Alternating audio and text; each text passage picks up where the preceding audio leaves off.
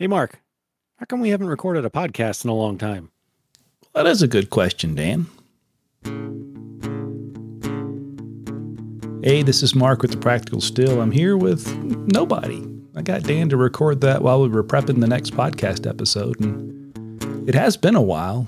And uh, I don't know, it's a little complicated, I guess. In some ways, maybe not. But uh, I don't know. Dan's had a lot going on. He's got um, a lot of great projects going at his Slow Guy on the Fast Ride newsletter. So um, go check that out at dancavallari.substack.com. I'll put a link in the show notes to that to make it easy to get to. Um, I've been busy too. I've been on a, a, neat little private project, a little podcast for my family, just to kind of reunite us and record some history, which has been fun. So not a public thing, just something for us.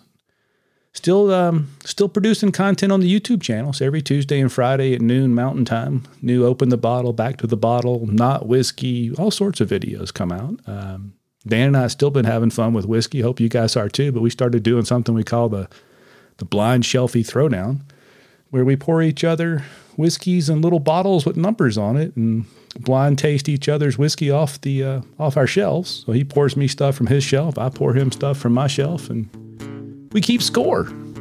So far, I'm ahead, but it's really close.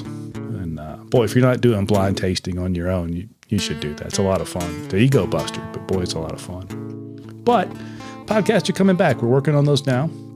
Shouldn't be long. We've got a couple of episodes uh, recorded that I'm working on the edits for, and we'll get those out here shortly. But thanks for hanging in there. If you did hang in there, and if you didn't, come on back. Uh, I don't know how you'd be listening to this if you didn't hang in there, but we're still talking about whiskey. We still believe there's a practical approach to this crazy hobby. There's just great whiskey sitting on shelves, and you don't have to chase them or stand in line. So uh, tune in, check out the videos, uh, check out what Dan's doing on his slow guy on the fast ride newsletter, and uh, we will see you guys soon.